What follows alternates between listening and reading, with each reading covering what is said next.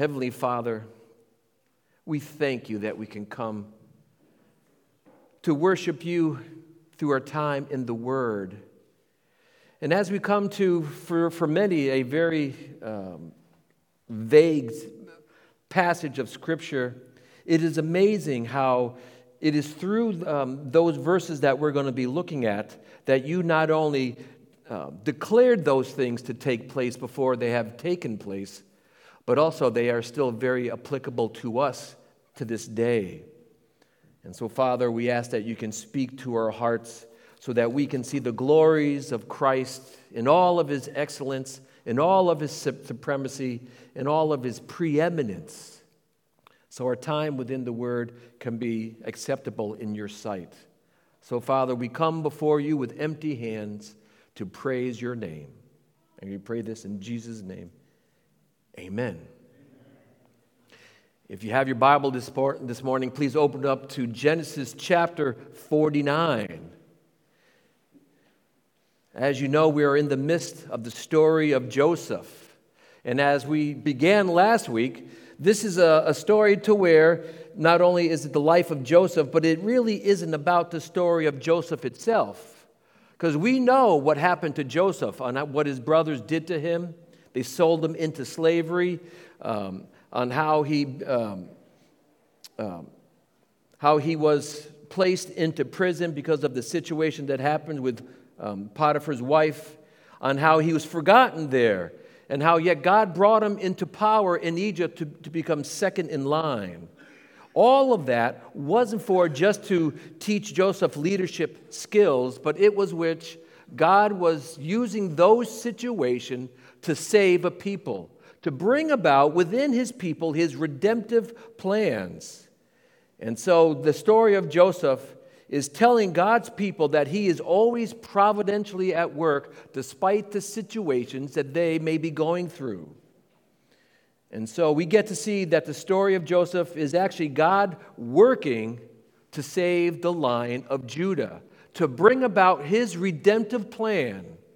Because so far, if you look at the overall picture of the book of Genesis, in Genesis chapter 3, God promised a promised one who would come to bring about salvation. But then, through whom would that come from? We know, beginning with um, Abraham in Genesis chapter 12, that it would be through one of Abraham's seed, and then through Isaac, and then through Jacob, and Jacob has 12 sons. And so the question the entire time was which one of those 12 sons would the promised line continue? Trouble was, there was a severe famine that was taking place. And so God used Joseph's story to bring um, God's people into Egypt to preserve them as a people, in, in which 400 years later they would exit not just a large family as they currently stand, but as a nation to bring about the fulfillment of his promises that he has made to give them a land, that would flow with milk and honey, to bring about that there would be a promised seed, to bring about the ultimate blessings that God's people would give, not just to themselves, but to the nations. And so this is, has been the story so far. And so we've been looking at so, um, Genesis chapter 47. And just to bring you back up to speed, there are two things you need to know as we begin to look at the verses once again as they begin to unfold. First of all, this is a prophetic passage. This is a passage that talks about prophecy. This is the first time that we have God speaking through a person to bring about certain events that have not transpired yet. And so prophecy is found throughout the Bible. It is one of those proofs, proofs that shows the truthfulness and the accuracy of the Bible because certain events have not taken place yet. So God would bring about a prophet to speak forth him, to foretell things that haven't take, uh, taken place. And so these things um, go on to prove that God's word is trustworthy because they are proofs, because no, only God can know what the future is. Man, they could come up with good guesses. Sometimes it's like throwing a dart on, uh, on a dartboard and coming up, well, that may be what's taken place. But when God speaks about events that have not taken place yet, He is right 100% of the time. And the reason why He knows the future is because He has decreed the future. He is the sovereign one. Nothing is outside of his, his control, nothing ever surprises Him. He has foreordained everything, every aspect of every event that has ever taken place, He has known about it. And so when you look at Scripture as a whole, 27% of Scripture at the time in which it was written was prophetic in nature, meaning certain events hadn't taken place, but yet God uses a person to speak forth that this is what will, will be taken place. And so there are hundreds of prophecies given in the Old Testament. You just take Christ, for example. There are 333 prophecies concerning Christ. Only 109 of them were fulfilled for his first coming. Christ is going to return a second time, which leaves 224 um, prophecies have yet to be fulfilled. And so, with the fulfillment of each prophecy that God's word shows, it drives another nail into the board, which anchors and solidifies our confidence in the veracity of the word of God. Take, for um, example, Isaiah 44, verse 28.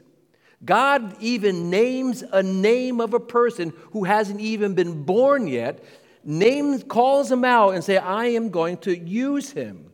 In Isaiah 44, verse 28, we find this It is I who says of Cyrus, He is my shepherd, and he will perform all my desires. And then in um, Isaiah 45, it goes on to speak of Cyrus by name once again. When this prophecy was given, it's not going to be until another 100 years later that the, um, Cyrus would become king of Persia. And so God knows him by name, calls him out, states that he will come and he will rise up into power long before he ever comes to the scene. Now, it's interesting that we try to predict who's the next president of this country may be. And normally you have a 50 50 chance. Normally, it's either this guy or this guy, maybe sometimes a third guy to mess things up, but you have a 50 50 chance. But try predicting a president 100 years from now. You would have no clue because they're not even born yet. You don't even know who they are or, or what their name may be. But God knows. So, as we begin to look at chapter 49, we need to be reminded that it is prophetic in nature. God is speaking to his sons on his deathbed, and he gives them blessings. And as we have seen, some of these, some of these are more, more like a curse, but he never disowns his children. But he is speaking to, to them beyond the here and now, and he speaks on how their descendants are going to be. Whether or not they brought it out from their own sinful actions that gets passed down from one generation to the next, or ultimately, it shows the sinfulness of their heart on how that is going to be laid out. And so, when you look at prophecy, it just reinforces the truthfulness of God's word. And so, many of these verses, though it applies to them in the here and now, it looks forward 500 years. It looks forward a thousand years. It looks forward even beyond the here and now of today into the future when Christ will actually return. And so Jacob is speaking to his sons the last words that they will ever hear from him. Sometimes, as he speaks to his sons, the words are, are, are difficult to hear, they're stinging. Sometimes um, um, they're, they're very positive in nature. And as these verses begin to unfold, we will see that. But yet, there's a second element that you need to understand when we come to this passage, especially as we uh, look at Judah and then beyond. Because as chapter 49 begins to unfold, there is this aspect of which one of the sons are going to be declared with all the firstborn rights and privileges. Now, the firstborn aspect had two portions or two components to it. There's a double blessing component, and there's a component of the preeminence. And normally, it got passed on to the firstborn son. When Abraham was there, he passed on the firstborn blessing uh, to Isaac, and so on. But as we've seen from chapter 48 on, Jacob breaks apart those two components. He gives the double blessing component to Joseph. This part of the inheritance affected the double portion of the land that after adopting uh, two of Joseph's sons, Ephraim and Manasseh, they would be viewed as not only his own sons as he had, but they will be uh, referred to as tribes. So, as the other sons would be considered tribes, they would be considered a tribe and receive a land portion. So, when they finally go into the land, there was the uh, land of Ephraim and the land of Manasseh. Joseph gets that double portion blessing. And it's interesting because we see this breaking of, uh, of, of, of the blessing found in 1 Chronicles chapter 5 in the first two verses. It says this Now the sons of Reuben, the firstborn of Israel, for he was the firstborn, because he defiled his father's bed, his birthright, the inheritance, the double portion, was given to the sons of Joseph, the son of Israel so that he is not enrolled in the genealogy according to the birthright. But look at verse 2. We see that other portion, the portion of preeminence. Though Judah prevailed over his brothers, meaning he received the preeminence, from him came the leader, yet the birthright, the inheritance, the, the land portion belonged to Joseph. So there's a distinction there that though one son normally got both, there's a spiritual significance that is taking place through Joseph and his line, and through Judah with his line. And so, as we've seen last time, jo- uh, Judah is going to receive the preeminence. And so he's speaking to his sons as a prophet. And I want to start um, sort of looking at this one passage as we sort of pick things up from last week. I want to start at verse 8, looking at Judah once again, review that, and then get into the next um, uh, few of Jacob's children. So look at verse 8. It says this Judah, your sons shall praise you. Your hand shall be on the neck of your enemies. Your father's sons shall bow down to you. Judah is a lion's whelp. For the prey, my son, you have gone up he crouches and lies down as a lion. And as a lion, who dares to rouse him? The scepter shall not depart from Judah, nor the ruler's staff from between his feet, until Shiloh comes. To him shall be the obedience of the peoples. He ties his foal to the vine, and his donkey's colt to the choice vine. He washes his garments in wine and his robes in the blood of grapes. His eyes are dull from wine and his teeth white from milk.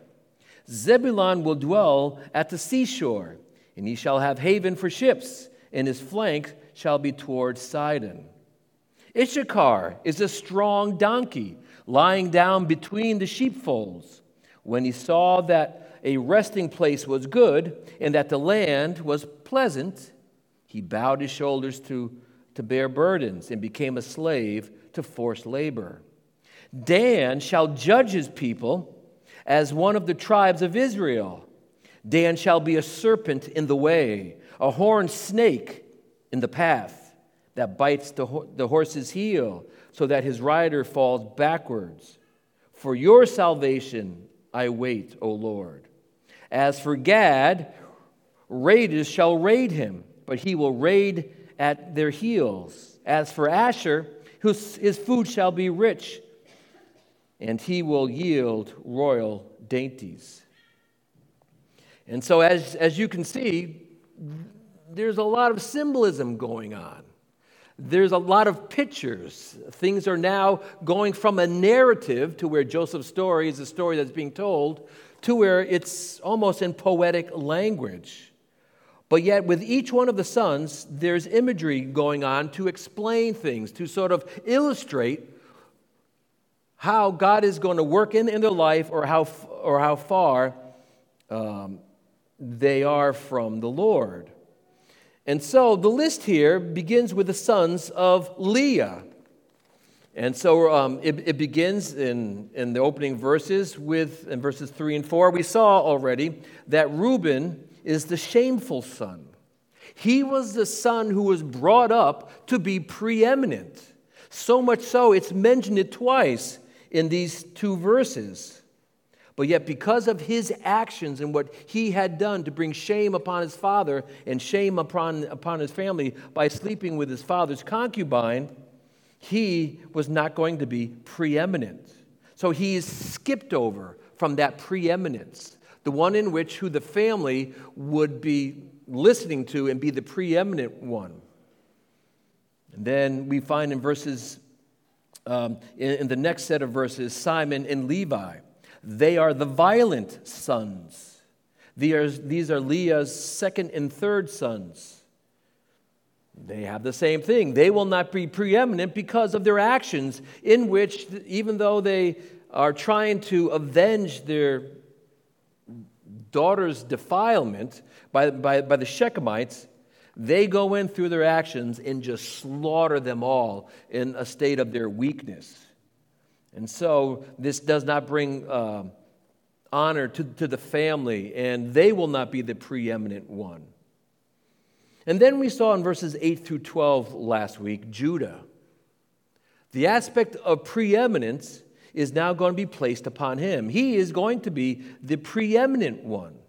So as the chapter opens up, Reuben, you will not have preeminence for what you have done. Simeon Levi, you're not going to have preeminence for what has been done.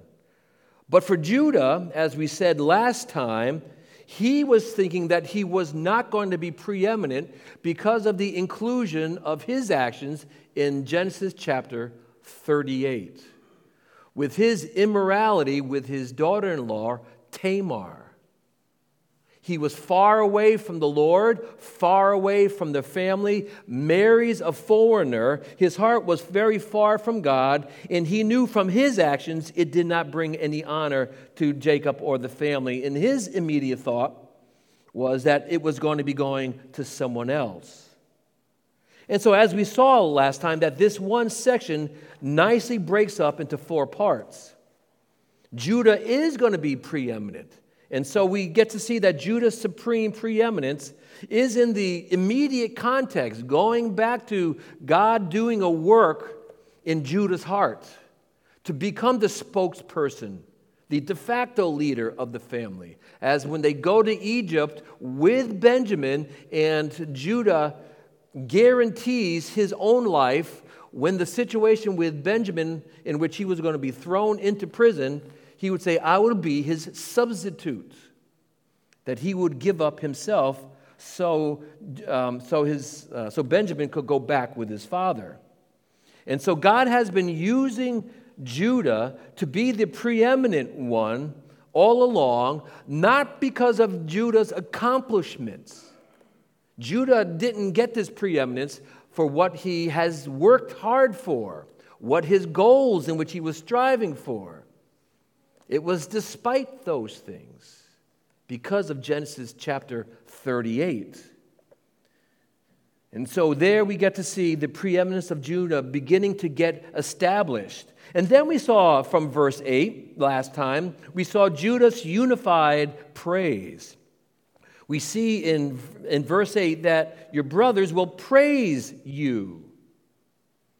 And so this is a very, as we said last time, a very important aspect because it is through the praise, it is through the unity that God has brought about in the family, not because anything of what Judah had done, but because God chose Judah to be the one, to be the preeminent one, and he's brought about a work in not only his life, but in the family's life to where they willingly bow down to praise Judah. So this praise is a unified praise. Because in Joseph's situation when Joseph had those two dreams to where it just ticked off the brothers all the more, so much so that they wanted to murder him, that they, they said that they would never bow down to him. But yet later on, not knowing that um, Joseph, they were before Joseph, they thought they were before the prime minister of Egypt. They were bowing down because he was powerful, because of the respect they had to give to get the food, because maybe they even were afraid of him. That's a different kind of bowing down. Here, it's a unified praise in which they bow down to him. And then we saw in verses 9 through 10 Judah's ultimate power. And so we, we saw last time, and the reason why I'm sort of reviewing, I kicked it into light speed and we sort of begin to uh, move real fast. And uh, just, just a couple things that I didn't cover, I just want to touch base with. And so the, the imagery now goes to a description of Judah in how he has ultimate power through the picture of a lion. And so Jacob is going to be saying that Judah and his descendants will be like a lion. A lion which has a picture of strength and power. Lions can be very beautiful, they look like giant kitty cats. But the issue is they have teeth and claws. They can be terrifying. They can literally rip you apart in seconds. And so, this is the description that we have of Judah, of his power. But yet, he can also be uh, terrifying. In our minds, generally thinks, oh, we, we think of, of Christ being the lion of the tribe of Judah, which is true. There is a future fulfillment in which uh, Jesus will be that ultimate leader. But also, it began with King David, that kingly line in which it would come through him, the mighty warrior. And then it is through him. He was the one who set that gold standard on, on how the kings should be. And so it began with David. It was partially fulfilled when Christ came the first time, but it will ultimately be fulfilled when he comes back a second time. Because we looked at Revelation chapter 5, in which John is looking out and there's nobody worthy to open the scroll. And then he is told to stop weeping, for the lion from the tribe of Judah, the root of David, has overcome so as to open the book and its seven seals. Only he is worthy. There you have the combination of the lion, and then you have the combination of the ru- ruler in the same sentence. And so you have then the nations bowing down to the lion of the tribe of Judah. And we said that there is no meek lion here, there is no timid lion. He is coming back to judge. And we looked at the picture of how he's going to be judging. There's a sword, his garments are full of blood as he begins to judge man's sins. And so, though David begins and is a foretaste of this great lion, there is a greater lion to come from the lion of the tribe of Judah. And then in verse 10, we have this aspect of him ruling.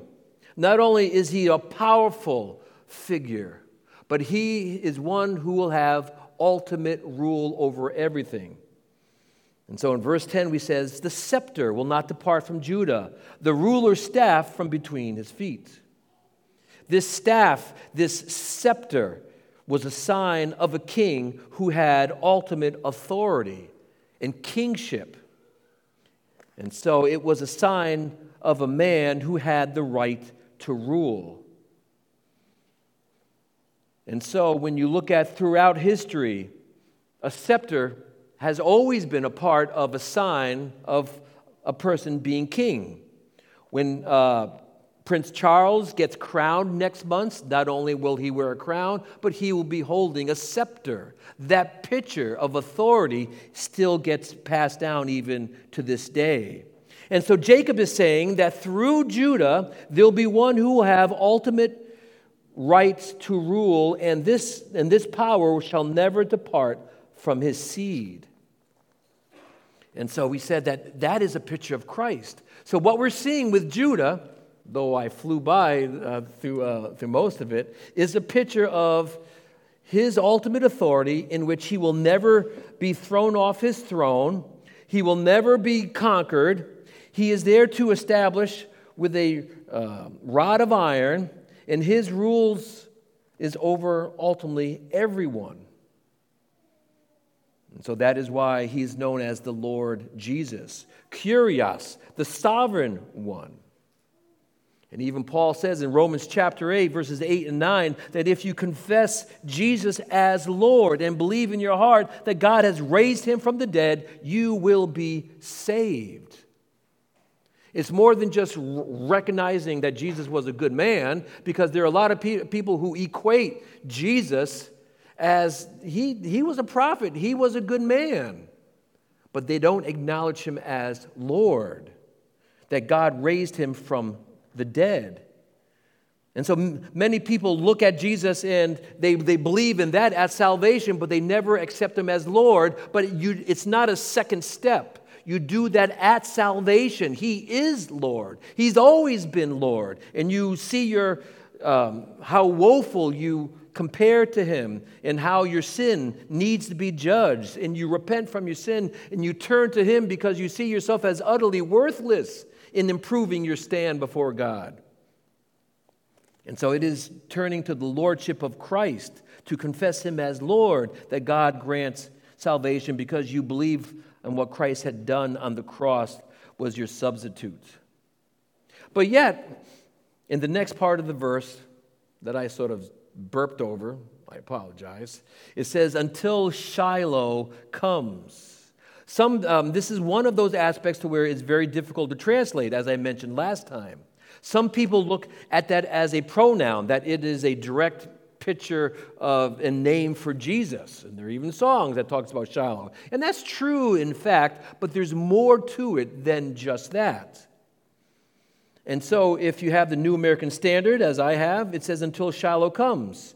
The uh, King James says the same thing. The NIV translated as until he to whom it belongs shall come. And then I like the ESV, which is probably the most accurate, until tribute comes to him. And how the ESV sort of translate that, it goes back to, um, um, to how some how the um, Septuagint, the Greek translation of the Old Testament, translate this verse here. It translates this verse as until the things laid up in store come to his possessions. So there's this aspect of kingliness that are laid up, and there are things laid up for him and, and until he receives possession of all of those things. So it is so Shiloh is a picture of Christ's kingship in which he did come as king the first time, though he died upon the cross, but he is going to return as the King of King and Lord of Lord and be recognized of that. And every knee shall bow and every tongue is going to confess, Philippians 2, as Jesus Christ will be Lord. And so when you get to look at Judah, it is a picture of Christ on display, just from a, a different facet, that he is preeminent. He does receive praise. He is the uh, lion of the tribe of Judah. He does have a, uh, an ultimate authority because he holds the scepter. But yet, there's one aspect in verses 11 and 12, which is the fourth aspect, we get to see Judah's lavish prosperity. Though there's a physical aspect about it, there's also a spiritual aspect that I didn't have time to touch base last week. Look at verses 11 and 12. There we have, he ties his foal to the vine and his donkey colt to the choice vine. He washes his garment in wine. There's a lot of grapes and, and wine and and, and um, grapevines being talked about here, um, and his robes in the blood of grapes. Verse 12, his eyes are dull. Better translated, it, um, his eyes are darker than from wine, and his teeth white from milk, or better translated, whiter than milk. New Americans sort of fall short, but that's okay. And so we get to see, as we, as, as we talked about last time, there's this prosperity that comes from, and he uses a picture of the fruit of the vine as describing this great prosperity, showing that the grapevines are so plentiful throughout the country, not, not necessarily literally. There's going to be a kingdom that, that you'll be tripping over the grapevines, but the prosperity is going to be so great in the Lord's reign that it is like the abundance of the wine being used to wash clothes. That there is so much wine, it is better to wash your clothes in, in the wine than to use water. Water's plentiful, water's cheap. But there's so much wine, you just might as well um, use, use the wine to do that. As you know, anything about wine, which I, I sadly know very little of. But normally, when you look at wine, wine comes in very limited amounts. You only produce what the grapevines actually produce. And then from that, you have different qualities. You have the bad qualities, which are bad. You have the okay, and they're okay. Then you have the expensive blend, the top shelf ones. I don't drink wine, but there's a lot on the top shelf because they have the highest prices. But the picture here is, is, is that from the vineyard, the vineyards are so prosperous in that all of the wine is so plentiful that it is the best wine, that in verse 12, there's so much wine, it is like it turns, the people drink so much wine that their eyes are darkened from that, or reddened from that. It doesn't condone the drinking here, it's just the abundance of using wine in everything that it shows that their eyes are darker. And it also shows the um, aspect of how their health is by the prominence of milk, their teeth white from milk or whiter than milk. And so it is a picture of God's prosper, prospering his people, not just monetarily here, but I just want to underscore, just for uh, a few moments, of the spiritual aspects because there is that aspect of the picture being, um, being described because we talked about that in John chapter 2, when Jesus began his earthly ministry, his first miracle was turning the water into wine. And as soon as he would have done that, to where there was more wine to where in which they could, they could drink, in that even the servants of the wine thought that they brought the best wine out for the last wine, that alarm bells would have gone off in their head because this was a picture of this one passage that Jesus would be claiming to be the promised one. And the promised one would bring about a prosperity. And this prosperity would be pictured by an abundance of wine. So the rumors would have been spreading. He created out of water wine. And so it is more than just a, uh, a physical prosperity, but, but there is also this aspect of a spiritual prosperity in which the lion of the tribe of Judah would be bringing about. Hold your place here, and I, I want you to look at Ephesians chapter 1 for a moment. In Ephesians chapter 1, we have a great picture of what Christ has accomplished on our behalf for the Father's glory on the cross. Spiritual blessings labeled one after another after another. Things in which we, we did nothing to, uh, to earn, but everything that God has done. And so look at verse 3 of Ephesians chapter 1 we find, Blessed be the God and Father of our Lord Jesus Christ, who has blessed us with every spiritual blessing in the heavenly places. We have everything we need for life and godliness right now at our behalf. God has blessed us. He is not cheap with his blessing. He's not stingy at all. But he goes on. Not only he's blessed us with everything spiritual that we would need, that it's available to every believer. There are no second tier Christians to where there's those people up here who are extra spiritual, and then there's the normal Joes down here. They're lucky to be along for the ride. We're all in the same place. We all have the ability to be taught by the Holy Spirit in the same way. God has blessed us with everything that we ever need. But look at verse 4. Not only has He blessed us, but He chose us in Him before the foundation of the world. Look at verse 5. He predestined us. How did He predestine us? To the adoption of Son. He adopted us as sons and daughters to Himself. Verse 6 To the praise of his glory, of his grace, he freely bestowed on us in the beloved. He, he bestowed on us grace. In him we have redemption through his blood, forgiveness of our trespasses according to the riches of his grace. Verse 8 He lavished on us in all wisdom and insight. And then verse 9 He made known to us the mystery of his will and then he sort of goes on, but we can stop right there. So you get the picture.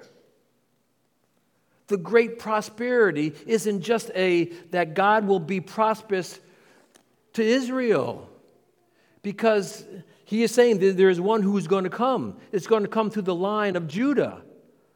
But for the next 400 years, they weren't prosperous, they were in slavery. So it's not necessarily tied to a physical prosperity in the here and now. But there will be a greater prosperity that will come physically in God's kingdom, but also the spiritual blessing. He lavishes those things on us by his unmerited favor. They are there. He blessed us, he adopted us, he predestined us. What did we do to earn those things? Nothing. What did he, do to give us those things? Everything. He did those things for the Father's glory um, on behalf of what Christ had done. And so we get to see the preeminence of the lion of the tribe of Judah. And so it is part of what the pledge here. Go back to Genesis chapter 49, look at verse 28. It says, Now all these the 12 tribes, which is that prophetic aspect, because they're just a large family now. They're not, they're not huge tribes yet. The tribes of, the, of Israel. And this is what their father said to them when he blessed them. He blessed them according with the blessing appropriate to him. And so there's this aspect of blessing being, being, um, uh, being bestowed on his sons. And it's going to be made into fruition of what the lion of the tribe of Judah has done. And so that's Jesus on display, beginning with David, through the kings, climaxing with him coming the first time, die upon the cross, and then he is going to return as the preeminent one, the one in which we are going to bow down to him. Everyone's going to bow down to him. He is one who's going to, going to bring about a lavish prosperity to his people. But yet, in verse 13, we already looked at, when we looked at uh, during the first week, Zebulon. He was the appointed son. Jacob speaks to Zebulon, and this is the only place where he tells Zebulon where his descendants are going to live in the land, on how prosperous that they are going to be. And so he was the appointed son. We get to see, uh, we saw that um, God is the one who is sovereignly in control of the events in his life. So that was his blessing. But I want to, in the few moments that we have left, sort of move on to the next, uh, next couple of sons. Issachar in verses 14 and 15. Issachar was the too satisfied son had to come up with, with a name, but Uh, so I came up with the too satisfied son. He's actually the fifth son of Leah, and is probably the last in line for, for Leah, so Jacob talks to him. And it's interesting because there's an interesting imagery for him being used here. Look at verse 14. Issachar is a strong donkey lying down between the sheepfolds. When he saw that a resting place was good and that the land was pleasant, he bowed his shoulders to bear burdens and became a slave to forced labor. So, the imagery here we have at the beginning of verse 14 Issachar is a donkey, but, but he's a strong donkey. Now, for us, we have a negative connotation of a donkey. You're stubborn. That, that's not what we have here. This is actually a positive picture. So, first, putting to mind something positive. This, this is a good thing, not a, not a neg- negative thing. Donkeys at this time were, e- were equated with horses. Uh, donkeys are strong working, industrious, they can carry heavy loads. Matter of fact, they carry more than its share of loads, having great patience. So, this is a picture of a positive animal. So, uh, Issachar, you're a strong donkey. So keep that in mind. Lying down between the, the sheepfolds. It's interesting because for us, uh, we have that negative picture, but even in 2 Samuel uh, 16, Mephibosheth's servant presents King David with a string of donkeys for his family so his household can ride them. And so donkeys were used for a lot of diff- different things, but they were, they were viewed as equally as horses are, are sort of viewed. It was a sign of affluence. And so, um, Issachar, you're going to be not just a donkey, but a very strong donkey. So, this is a prophecy which is going to look into the future of the, of the descendants of Issachar of when they occupied the land that they will be known as hard workers. And if you were to uh, look at the book of Judges to see how God used the tribe of Issachar, they were not only hard workers, but they fought nobly with Deborah and Barak. Matter of fact, when it, was come, when it came time for, for battle, we learn in Numbers chapter 26 that they came up with 64,000 soldiers and so the men of Issachar were trustworthy, hardworking, especially in times of battle. And so that's what they would be known for. But yet, there's the next part of the verse lying down between sheepfolds. They're known for a bright side. They are there to work hard until this, that aspect of the verse is a picture of inactivity. It looks like they begin to become complacent without ambition, and they begin to wallow in idleness and laziness. That when it's time to do to um, tend to the sheep, they began to lie down between the sheepfolds and not get the job done. They're sitting on the sidelines. They're no longer an active participant, but they become spectators. And so they leave the work for someone else to do. They started off strong, but they ended weak. And so that's the prophetic element that is going here. Issachar, you and your descendants, you will be known for hardworking, but that's going to change. Beware.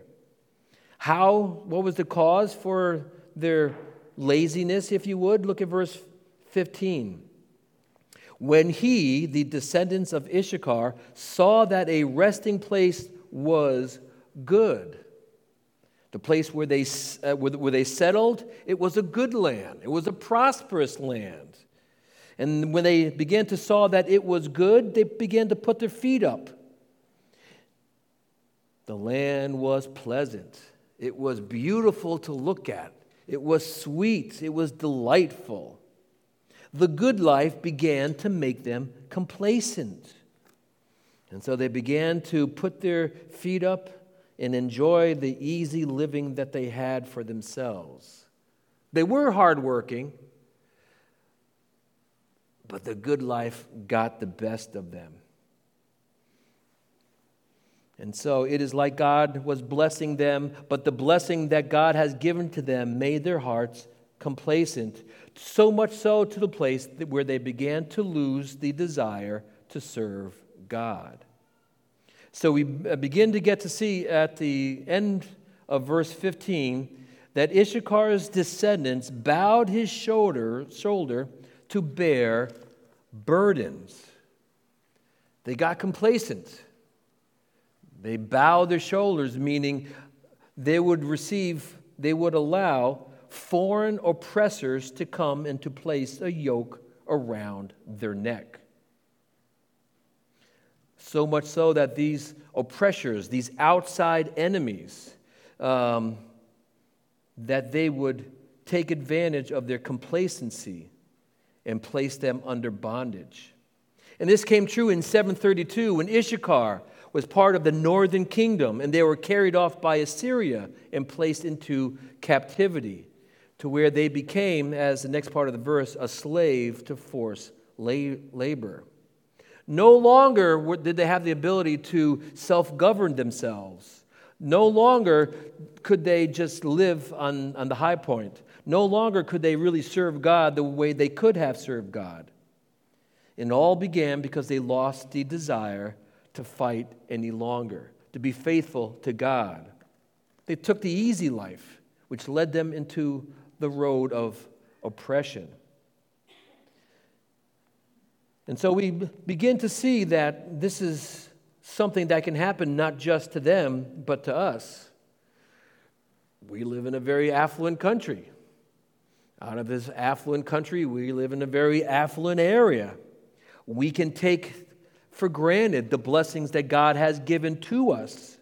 We can be surrounded by so many distractions that our culture sort of throws at us to where we get to enjoy the life of ease and be, begin to miss what is going around us. I like what Paul says in Philippians chapter 3 and verses 13 and 14. How Paul sort of viewed his past and what his goal is for the future. He says, forgetting what lies behind and reaching forward to what lies ahead. I press on towards the goal of the prize of the upward call of God in Christ Jesus.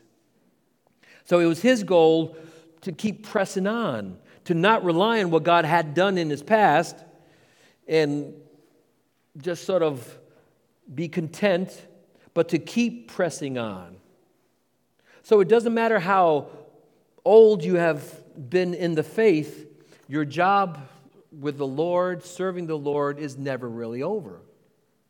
I remember when I look at one of the churches that I served at, one of the elders sort of, sort of mentioned that ministry is really for the young. It's their job to do that. It's like, oh, okay. But God has used you and given you wisdom. I never quite un- understood that. Because a believer is never a spectator. They're never sitting on the sides. Even if you say, right now in my life, I am so busy, as most people are, there's so much going on, all right? How can God use you? Be an encourager. When you come to church, find out how you can pray for someone. How is God working in your life? Encourage somebody. You know, social media just popped in. I'm praying for you. Be an encourager. You may not have big blocks of time, but whatever that may be. And so a Christian never retires no matter how old you are. There's always something God can use you. And so with Issachar, they got lazy. They got content where they were. And so that's Issachar. But it doesn't stop there because then we move on to Bilhah's, Rachel's handmaid's first son, Dan. In the few moments that we have left, I just want to look at Dan. Dan was the judged son. I sort of changed the wording this morning, and so it may not, the, the son who judged, yeah, but I like the judged son better. Sorry about that. And so, look at verse 16. Let's look at Jacob's son Dan. Dan shall judge his people as one of the tribes of Israel. Dan shall be a serpent in the way, a horned snake in the path that bites the horse's heel so that his riders fall backwards. For your salvation I wait, O Lord. That's Dan. He has an interesting uh, imagery being, being used here one of a serpent who is coiled and, and biting the enemies as they go by. When you, when you look at the uh, tribe of, of, when you look at Dan's name itself, it's a play on words because Dan names means to judge. So Dan, the judge, is going to judge. And so Jacob is telling him, um, You and your descendants will have a place of prominence. You're going to be in a position of authority to make legal decisions, not just locally, but for, uh, before their nation. And as they begin to develop as a nation, when they go into the land, they will have prominence. They will be judging things. And so that part came true. Dan, you will be a judge. But yet, not just a judge, we have the imagery there of a serpent. Once again, we have a negative connotation. Whenever we see the word serpent, we think of Genesis chapter 3 and 4. That serpent that deceived Eve and God Adam. There's the talking serpent. It's a positive picture here. It's, it's not a negative because a snake can have positive virtues. And that is what is being described with Dan. Dan can Dan is like a snake who can get coiled and attack those from the outside and do severe damage with its bite. And so that's, that's the picture. He is going to strike and bring, and bring down great opponents because they're going to bite the horse's heel and the rider will fall backwards. And so the picture is Dan is like a snake sitting by the side of the road. When oppressors will, will come in, they will bite the horse, and the horse and, and the riders will fly off the horse, thus killing them. And so the picture is the serpent being small but yet very prolific. And as the nation of Israel begins to get developed, that's exactly what they were. They had a number of mighty men represented the tribe of Dan. You know one. He was a judge in Israel. Samson. Samson was there. He was a mighty, a mighty judge. He did other things, but that's for another story. But he was a judge in Israel for 20 years. He was the, uh, from the tribe of Dan. He was known for his strength, his, uh, his ability to kill, and being a judge in Israel. So that's Dan. So far, pretty positive. But look at verse 18. Here's where the, the negative comes. For your salvation I wait, O Lord. Jacob is, and this is the only place that we have it here in his blessings, is praying to God for Dan. And he is praying for his salvation. That word salvation there could be translated as deliverance. And it could be sort of translated in a lot of different ways salvation from financial trouble, salvation from a military battle, but when you look at the Old Testament within a whole, it's probably more of a spiritual aspect, a spiritual salvation. So Jacob is praying for Dan and his descendants that they would have a spiritual salvation which comes to them. Sad picture. One who is so helpful, one is, who is so prolific, but yet gets to the place where they depart from God.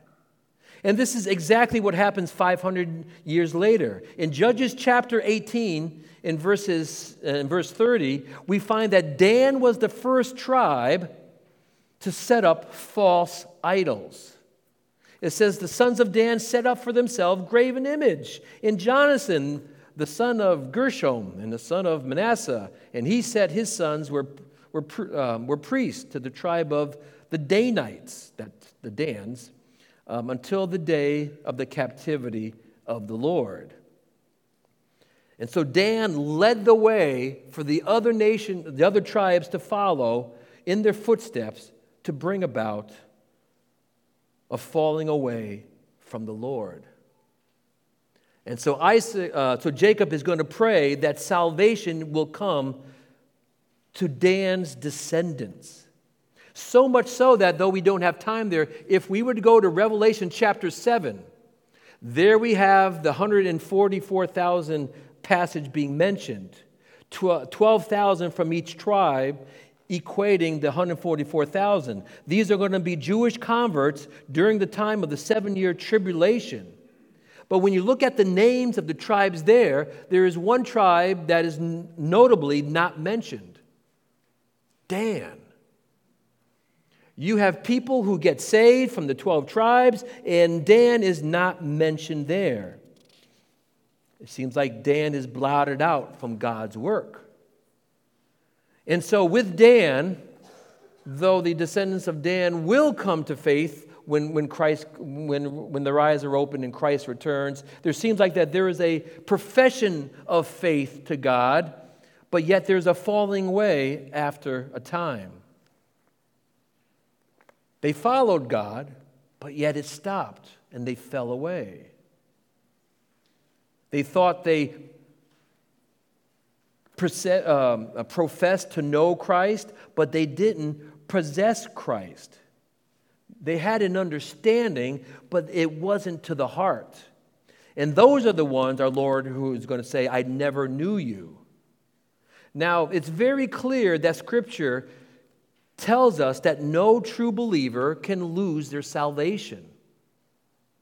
So they looked like followers of Yahweh God, but they weren't.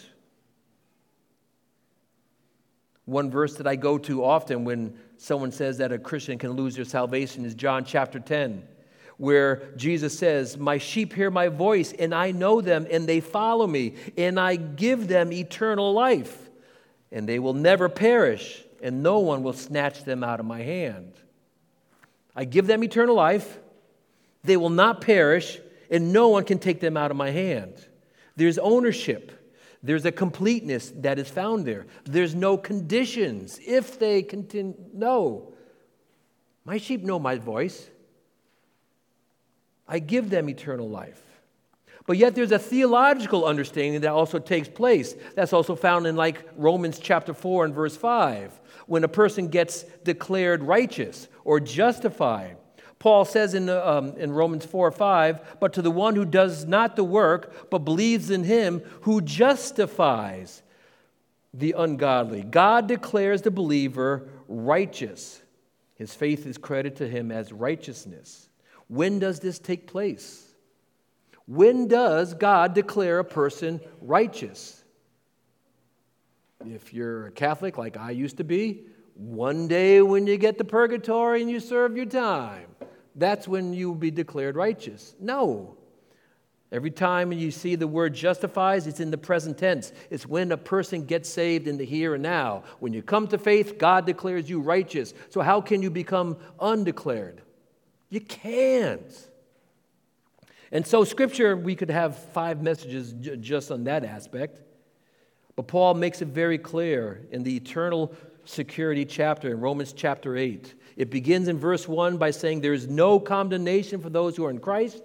And it ends by saying in verse 39 that nothing can separate the believer from the love of God. But yet, as we've been seeing for Pastor Joey going through the seven churches, seven times it, mention, it mentions those who overcome. You have to overcome. Well, what's that? Is that, a, is that a, something that's contradictory? No. The person who has placed their faith in Christ will, will, will continue in that faith. They will overcome all the obstacles, they will be there at the end. It's a fruit of one's faith, not a cause for a person to get saved. And so that's the key. We have the responsibility to continue to walk in Christ. And so when our Lord tells his disciples, if you truly love me, you will, uh, you will obey my commandments. I know so many people that I work with. I'm a Christian. Why are you a Christian? I am. And then they can point to an event. Well, when I was young, I threw a stick on the fire. Well, I go to church. I go to church Easter and Christmas. But they don't say, they, they look at what they're doing. They don't say, I saw my sin and I saw how hopeless I was. But yet, this is what Christ has done for me. He's forgiven me in my hopelessness. And so that's a picture of really what the table is all about. And so there are those, and we know those who have fallen away from the faith. And so, what do we do for them? We pray. We share our faith with them, call, call them to Christ, but we pray because we have the power through prayer. And so we pray fervently for the Holy Spirit to convict, and then we leave the results to God. And so we never know when a person gets too far to come to faith. I just look at it, well, that may take place, but I'm going to pray all the more harder that, that God will bring them to the place where they see the gloriousness of the cross with proper eyes so that, so that they can turn to Christ in their hopelessness. And so that is what, that is, that is what we celebrate when we come to, to the table the salvation and the security that we have that is found with Christ. And so it is a time just for believers. So if you don't know that you are saved, please let these elements go. So I'm going to have the men come forward at this time.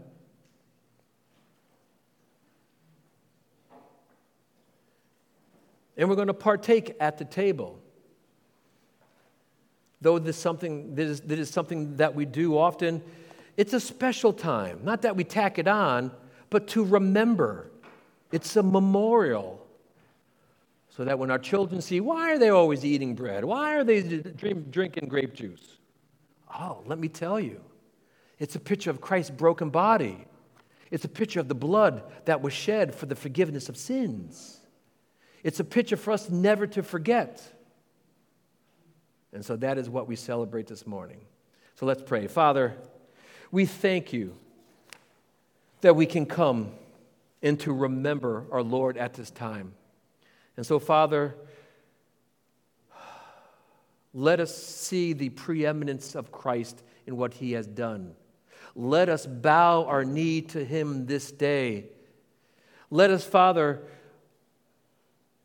take advantage of the prosperity that you have given to us, especially those spiritual things because it was not something that we had done. For Judah didn't earn the right to be preeminent, but it was despite of. It is the power of what the covenant did in his heart, not him fulfilling the covenant, that made him preeminent. And that is what you do within our own heart. It's not what we do for you to hopefully earn salvation, because we'll do something to mess that up. But it is what you have done with us because you were a substitute. You paid the sin that was destined for me. And so, thank you, we can celebrate that at the table through the bread and blood. And we pray this in Jesus' name. Amen.